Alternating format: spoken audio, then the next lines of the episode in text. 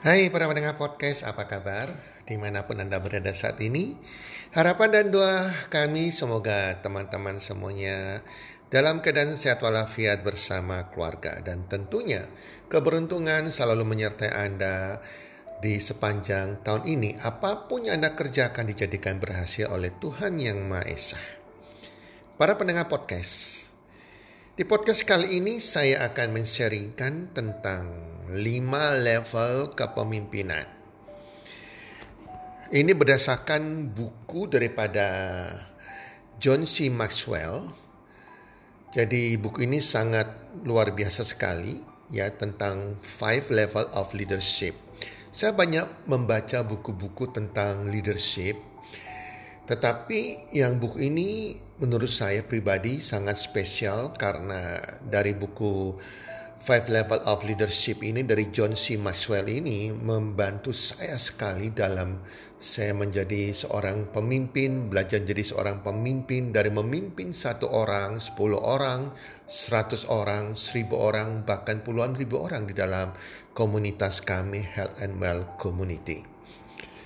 Oke, teman-teman mendengar podcast, sahabat podcast saya, yuk kita mulai sharingnya. Ada lima level atau tingkatan kepemimpinan. Yang pertama, level pertama, level yang paling dasar sekali atau kita sebut disebut sebagai position level. Position level atau level pertama ini ini adalah level di mana seseorang memimpin berdasarkan karena jabatannya, berdasarkan karena otoritas yang diberikan kepadanya atau hak yang diberikan kepadanya oleh perusahaannya, organisasinya, ataupun tempat dia bekerja. Jadi di level ini adalah seseorang karena jabatannya, mungkin dia karena seorang manajer, seorang pimpinan, seorang bahkan pemimpin perusahaan itu sendiri atau ketua di organisasinya, dia memimpin dengan karena ada otoritas. Dan orang-orang yang mengikutinya, pengikutnya, followernya, karena mereka tidak punya pilihan lain. Mereka harus mengikuti pimpinan mereka, walaupun dalam tanda petik mereka tidak suka. Karena mereka bekerja di perusahaan itu, mau tidak mau mereka harus menuruti apapun yang diperintahkan oleh pemimpin mereka. Jika tidak menuruti, maka mereka akan kehilangan pekerjaan mereka. Sering mengatakan bahwa karena ia bos gua, karena ia pimpinan saya, maka saya harus mengikuti. Nanti kalau gak diikuti, saya bisa dipecat. Nanti kalau gak diikuti, nanti gaji gua bisa dipotong. Jadi mereka ikut seseorang karena otoritas hak kepemimpinan yang diberikan pada orang itu. Sebagian besar orang memulai kepemimpinan mereka dari posisi ini di level satu. Dan di level satu ini bukan the true leader, bukan seorang pemimpin yang sebenarnya. Ini adalah pemimpin dalam arti memimpin sebagai manajer karena dia punya kuasa, punya otoritas, punya jabatan, atau memimpin karena dia bos. Orang-orang mengikuti dia bukan karena mereka kagum sama pemimpin tersebut, tetapi karena ibaratnya karena mereka takut, karena mereka dibayar. Mereka tunduk pada otoritasnya. Jadi teman-teman, itu adalah level pertama, position level. Tapi di level ini kita belajar mulai menjadi seorang pemimpin. Jangan menjadi seorang manajer yang tidak memiliki karakter seorang pemimpin. Nah, leadership baru mulai sesungguhnya muncul adalah di level kedua, ketiga, keempat, kelima. Oke, kita masuk sama-sama ke level kedua yang dikatakan sebagai permission level. Di level ini seorang pemimpin memimpin bukan lagi berdasarkan hak otoritas atau kuasa yang diberikan kepadanya, tetapi ia memimpin berdasarkan relationship, berdasarkan adanya hubungan, hubungan hati ke hati, hubungan yang yang kenal satu dengan yang lain. Orang-orang yang mengikuti pemimpin di level ini adalah mereka memiliki alasan yang kuat untuk mengikuti pemimpin mereka di level ini karena mereka mau. Karena mereka mau, ingat, bukan karena terpaksa. Mereka sungguh-sungguh menyukai pemimpin mereka di level ini. Orang-orang yang sukses memimpin di level kedua ini karena ia pandai memupuk hubungan dengan orang-orang yang mau dipimpinnya. Ia menginvestasikan waktu mereka. Mereka menginvestasikan, menginvestasikan waktu mereka kepada orang-orang yang dipimpinnya. Ia mau membangun kepercayaan dengan orang-orang yang dipimpinnya. Dia memberikan care atau perhatian. Ia mau mendengarkan keluhan dari orang-orang yang dipimpinnya. Seperti ungkapan, "They don't care how much you know until they know how much you care." Nah, teman-teman, mereka tidak peduli seberapa banyak pengetahuan yang ada di dalam kepala Anda, seberapa pintar hebatnya Anda, seberapa banyak gelar Anda, bahkan seberapa hebat Anda di luar sana. Mereka tidak peduli sampai mereka tahu seberapa pedulinya Anda terhadap diri, terhadap diri dan hidup mereka. Seba, sebuah hubungan dan kepercayaan tidak bisa dibangun dalam satu malam saja, teman-teman. Tetapi membutuhkan waktu yang panjang dan kerelaan dari sang pemimpin yang menciptakan hal tersebut menjadi mungkin. Karena pemimpin tersebut punya hati yang sungguh-sungguh peduli. Jadi bukan dibuat-buat peduli. Kalau pemimpin yang hatinya dibuat-buat peduli, dia akan stres sendiri. Banyak orang yang terjebak di level ini. Mereka berusaha menjadi pemimpin yang baik, tapi bukan pemimpin yang terbaik. Karena mereka tiap hari mengikuti maunya keinginan semua keinginan orang-orang dipimpinnya. Padahal seringkali kita harusnya memilih sebuah keputusan yang tidak dapat menyenangkan semua orang. Jadi jangan sampai kita kejebak di level ini. Jadi dengan semua orang kita baik. Resikonya di level ini adalah saking dekatnya seorang pemimpin dengan followernya atau orang yang dipimpinnya, sehingga followernya kadang tidak ada sungkannya, ya, semau gue istilahnya. Dan pemimpin ini mau menyenangkan semua followernya, pengikutnya, sehingga dia mengikuti maunya semua follower.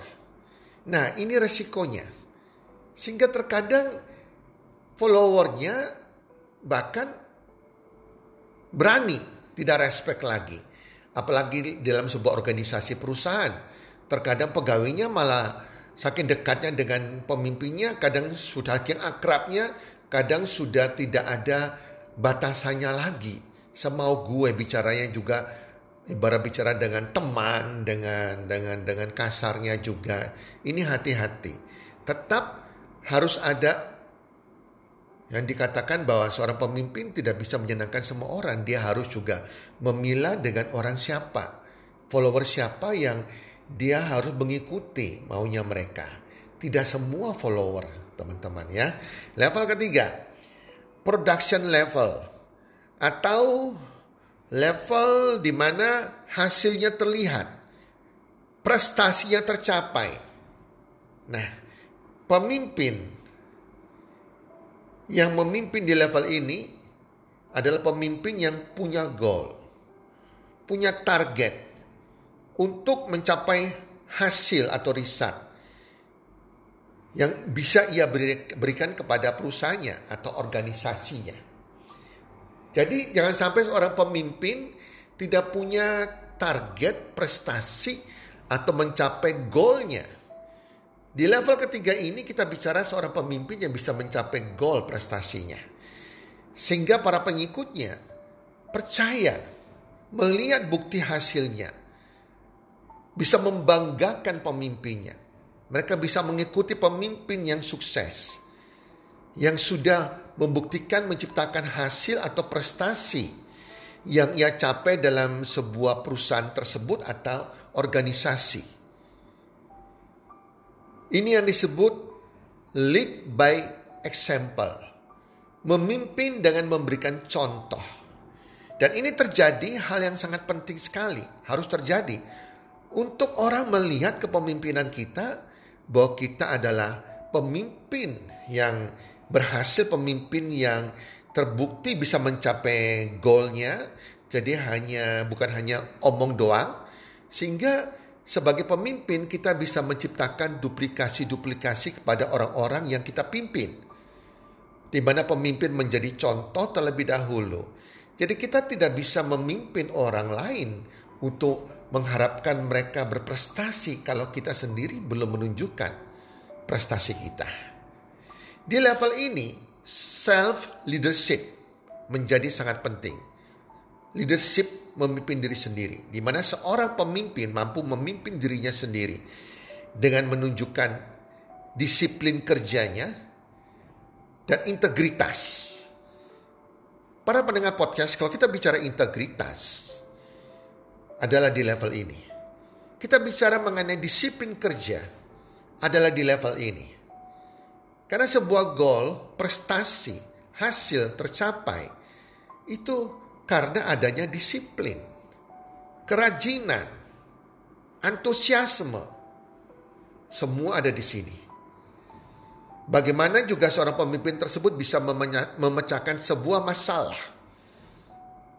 Dia bisa menangani sebuah problem solving. Di sini juga bicara pemimpin yang bisa mencari solusi, mencari jalan keluar dari sebuah masalah, serta mampu mengambil keputusan.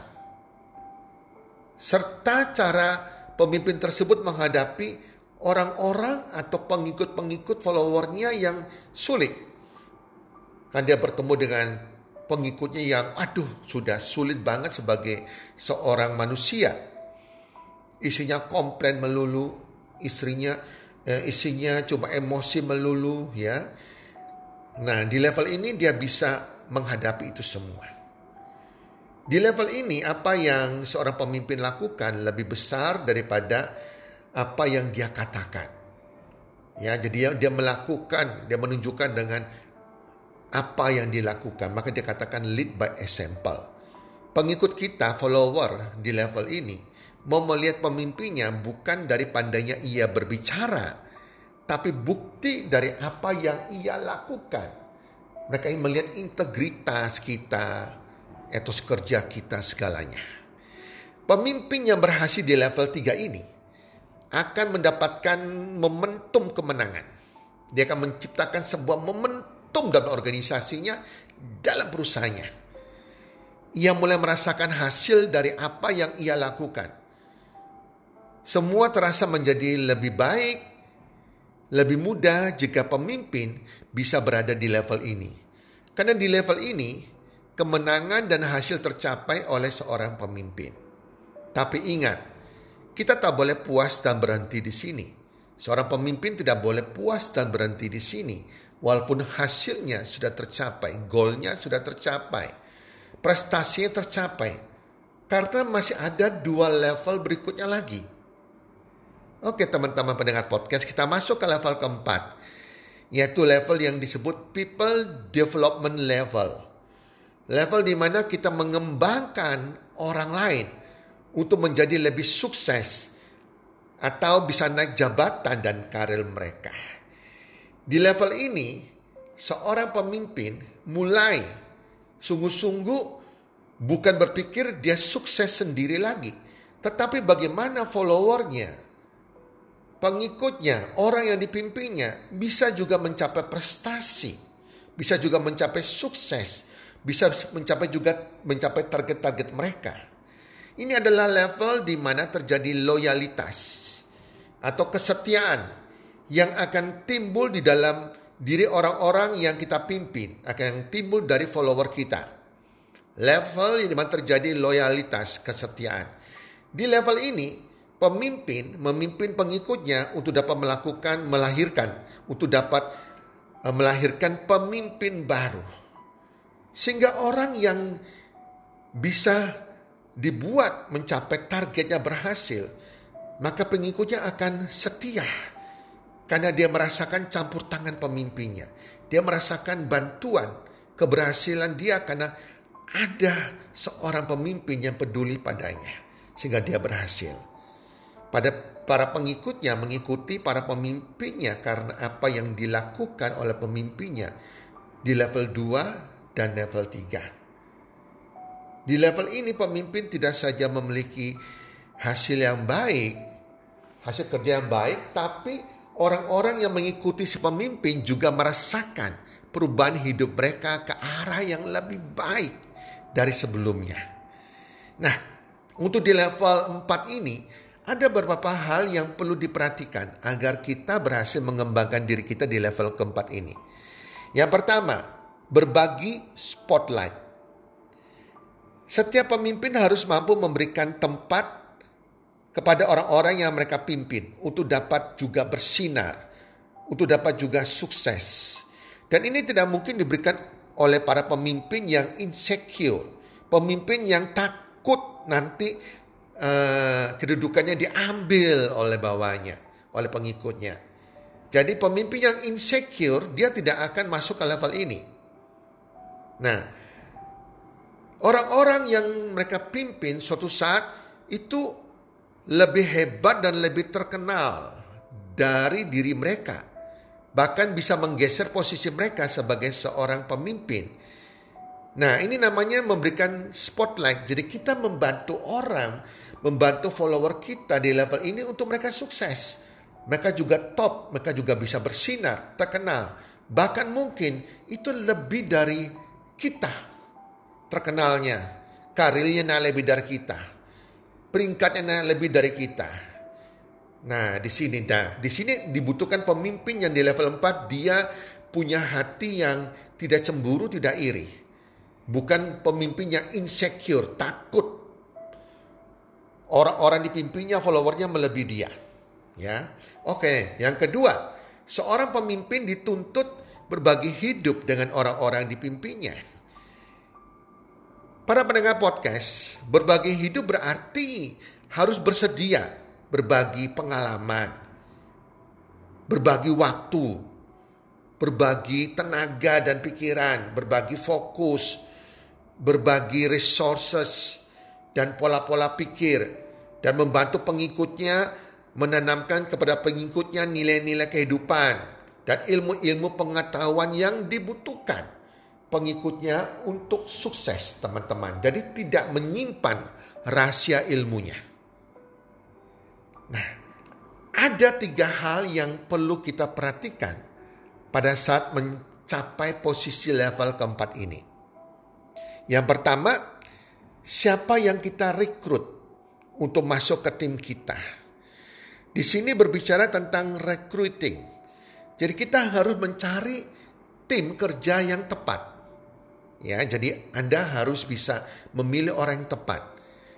Karena disitulah Anda akan berbagi pengalaman Anda, membantu mereka sukses.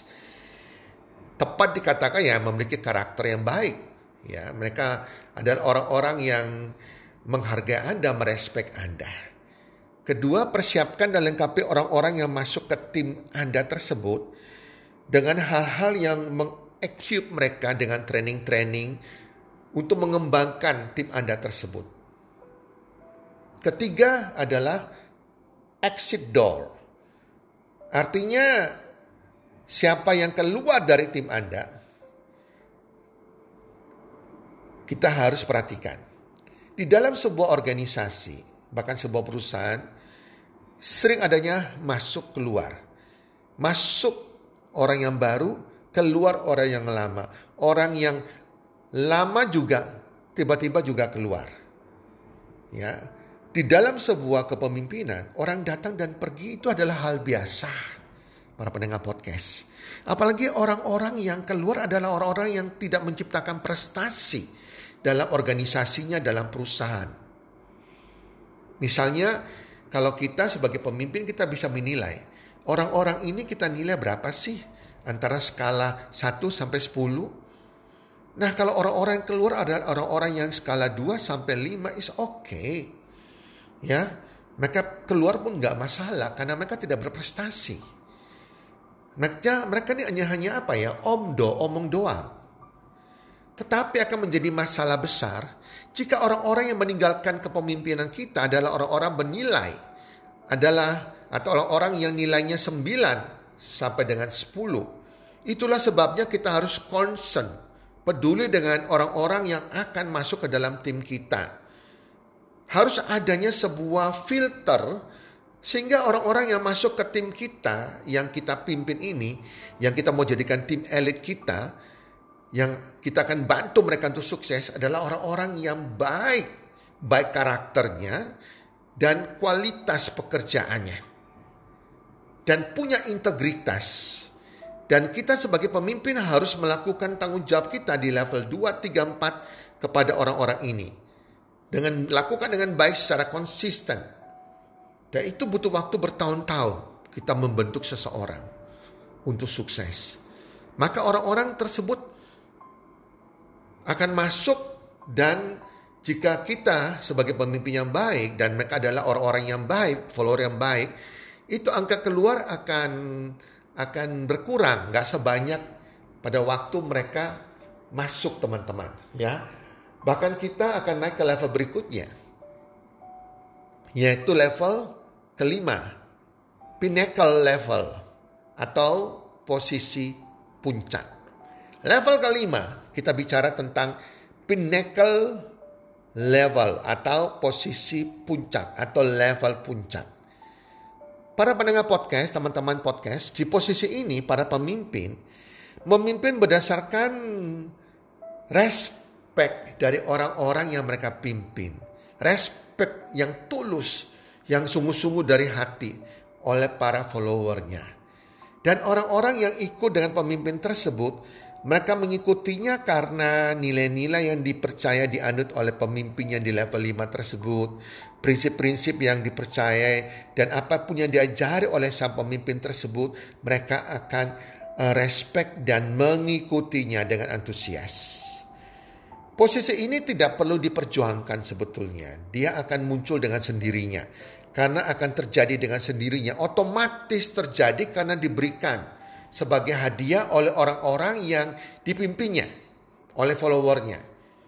Dimana jika seorang, uh, dimana jika follower-followernya, pengikut-pengikutnya mulai merespek pemimpin mereka dengan hati, dengan tulus, mereka juga sering mengedifikasi pemimpin mereka, mereka bangga terhadap pemimpin mereka dengan tulus hati, ya.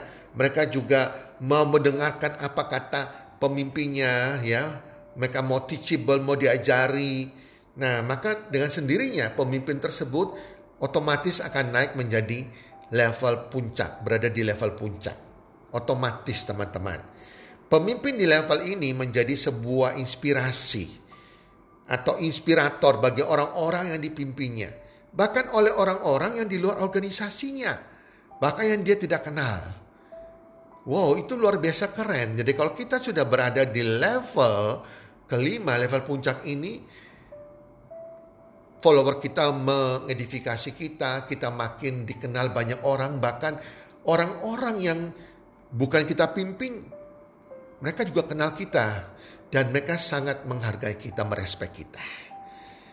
Teman-teman pendengar podcast, ada beberapa hal yang perlu kita perhatikan di tangga kepemimpinan lima level ini. Ya. Yang pertama, setiap orang yang kita pimpin belum tentu ada di level yang sama. Setiap orang yang baru akan mulai, yang masuk dalam perusahaan kita, organisasi kita, mungkin mereka di level terendah. Dari seratus orang kita pimpin misalnya, mungkin ada lima puluh orang di level kedua, ada dua puluh lima orang di level ketiga, dan ada mungkin hanya lima orang di level keempat, dan sisanya mungkin orang-orang yang baru di level pertama. Jadi kita memimpin di level yang beda-beda dari orang-orang yang yang di level beda-beda, teman-temannya, follower kita di level beda-beda, ya. Dan kita sebagai pemimpin selalu memperhatikan semuanya, mengajak dan memastikan mereka naik ke level-level berikutnya. Yang kedua, semakin tinggi level kepemimpinan kita, maka semakin besar komitmen yang diperlukan untuk memimpin. Jelas, teman-teman, ya? Semakin tinggi level kepemimpinan, kepemimpinan kita, maka semakin besar komitmen yang diperlukan untuk memimpin. Jelas ya. Karena pada waktu kita berada di level empat, kita bukan hanya dituntut untuk berelasi dengan baik, tapi mampu juga menciptakan hasil dan juga dituntut memberikan ruang bagi orang-orang kita pimpin supaya mereka bisa berkembang dan mandiri. Yang ketiga, tidak ada ukuran waktu yang pasti ketika kita naik ke tangga kepemimpinan. Jadi tidak bisa ditentukan, oh nanti dua bulan lagi naik tangga berikutnya, enam bulan lagi naik tangga berikutnya. Tidak ada waktu yang pasti. Semua dari uh, leadership seseorang. Ya, dia, tangga kepemimpinan bisa cepat maupun bisa lambat. Dari bagaimana pemimpin itu bertumbuh dan mengerti paham tentang hal ini. Jika hari ini kita berada di level pertama, belum tentu dalam waktu satu bulan atau satu tahun berada di level nomor lima. Karena setiap orang memiliki proses yang berbeda-beda dan kesiapan yang berbeda-beda. Yang keempat, level berikutnya adalah Eh, level sebelum sorry, level sebelumnya adalah fondasi dari level berikutnya. Ingat, level sebelumnya adalah fondasi dari level berikutnya. Karena leadership kita bisa ditarik turun ke level lebih bawah. Itulah sebabnya setiap level bangun fondasi yang kuat. Setiap level bangun fondasi yang kuat. Anda berada di level empat, kalau fondasi di level dua belum kuat, Anda akan ketarik turun ke level dua. Misalnya ketika kita sudah berada di level nomor empat, level di mana kita mulai mengembangkan orang-orang, dan tanpa sadar kita melupakan level kedua, yaitu level relationship, menjalin hubungan dengan orang-orang yang kita pimpin. Maka akan terjadi hubungan yang menjadi tidak baik lagi. Ya. Maka level kedua ini akan menarik Anda turun dari level keempat ke level kedua. Sehingga akan banyak masalah yang berkaitan dengan relationship dengan orang-orang yang kita pimpin. Mulai dari masalah kecil sampai masalah besar. Jadi jangan pernah melupakan level-level sebelumnya. Karena level tersebut merupakan fondasi untuk Anda bisa naik ke level berikutnya. Perkuat setiap level fondasinya. Yang kelima, jika Anda naik level berikutnya, maka Anda juga meresikokan level di bawahnya. Misalnya, Anda ingin naik ke level kedua, level relationship. Maka Anda akan meresikokan, meresikokan level pertama, atau meresikokan posisi Anda. Mungkin beberapa dari orang Anda pimpin akan melupakan bahwa Anda adalah pemimpin mereka. Anda adalah bos mereka karena saking akrabnya. Karena hubungan yang makin saking dekatnya. Nah, itu resikonya teman-teman. Sehingga kadang kita merasa, oh sebagai pemimpin karena terlalu akrab dekat dengan follower kita, kita nggak rasa dihargai. Nah, ketika Anda mau naik ke level tiga, atau hasil, level tiga ada level hasil, Anda akan meresikokan relation Anda di level kedua. Karena tidak semua orang akan senang dengan prestasi kita. Tidak semua orang, tidak semua follower kita juga bisa senang dengan kesuksesan kita. Namanya manusia, terkadang mereka cemburu, iri. Ya, apalagi bicara mengenai hasil, target, omset. Gak masalah, di situ kan ada ketahuan penyaringan, siapa follower yang tulus, siapa follower yang tidak tulus. Pengikut yang yang sungguh-sungguh menghargai Anda dengan tulus dan yang tidak. Pada saat Anda ingin naik ke level empat untuk mengembangkan orang-orang lain, Anda akan meresikokan hasil di level ketiga. Karena pada saat Anda ingin mengembangkan pemimpin yang baru, melakukan duplikasi dengan memberikan ruang untuk mengajarkan hal-hal yang bisa yang biasa Anda kerjakan kepada mereka agar mereka juga bisa mencapai hasil maksimal. Mungkin saja hasilnya tidak se- sebagus dengan yang Anda lakukan jika Anda mengerjakan sendiri. Tetapi Anda perlu lakukan hal ini untuk bisa naik ke level berikutnya. Jadi ini resikonya. Pada saat kita lagi memfokus kepada membantu orang-orang follower kita di bawah kita ini, mungkin kita punya hasil prestasi kita itu fokusnya berkurang sehingga hasil kita pribadi pun akan ber- menurun. Karena fokus kita tercurah kepada prestasi orang lain yang mau kita angkat. Nah itu resikonya teman-teman. Tetapi gak apa-apa teman-teman. Itu hal yang baik teman-teman. Anda menabur kebaikan. Begitu juga ketika Anda ingin naik ke level lima. Sebuah level yang Anda perlu tentukan nilai-nilai dan prinsip-prinsip yang Anda pegang sebagai fondasi ketika Anda memimpin ya. Maka mungkin saja tidak semua orang yang akan ikut dengan Anda akan setuju dengan nilai-nilai Anda tanamkan, dengan cara-cara Anda, atau dengan prinsip-prinsip Anda yang Anda tanamkan kepada mereka, yang Anda terapkan.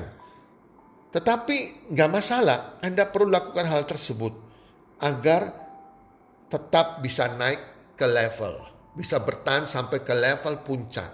Selalu ada pengikut yang mengikuti kita dengan setia, dan selalu ada pengikut yang mengikuti kita kelihatan setia tapi hatinya tidak senang dengan kita. Itu manusiawi. Itulah sebabnya sebagai pemimpin kita harus pandai-pandai menilai siapa yang sungguh-sungguh follower kita. Itu yang kita akan bantu dengan sungguh-sungguh.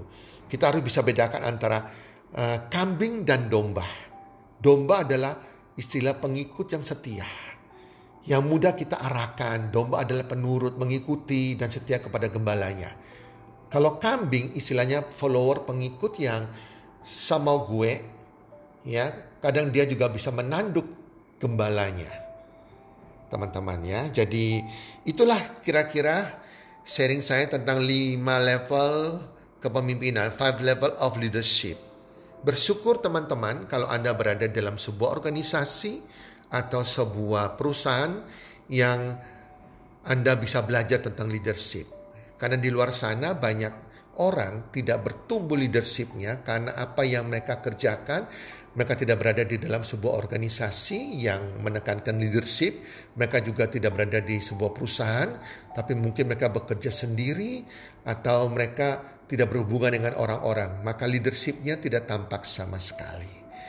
Leadership sangat penting sekali teman-teman. Bersyukur dan Anda lakukan lima level leadership ini sehingga level kepemimpinan Anda makin hari makin naik sampai ke puncak.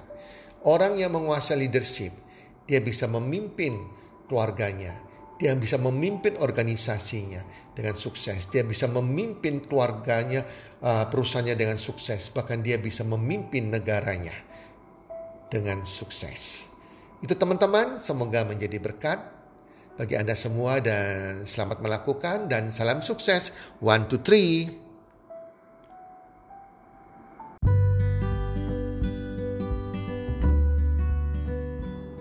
Terima kasih sudah mendengarkan podcast kami. Teman, jika Anda rasa bermanfaat podcast kami ini, Anda bisa menginfokan kepada rekan kerja Anda, keluarga Anda, teman ataupun sahabat Anda. Dan jika ada hal-hal yang Anda ingin tanyakan kepada kami ataupun topik-topik apa yang Anda ingin kami bawakan, kami sampaikan, Anda bisa D M kami di Instagram kami health community dot i d. Salam one two three, salam sehat, sejahtera dan bahagia.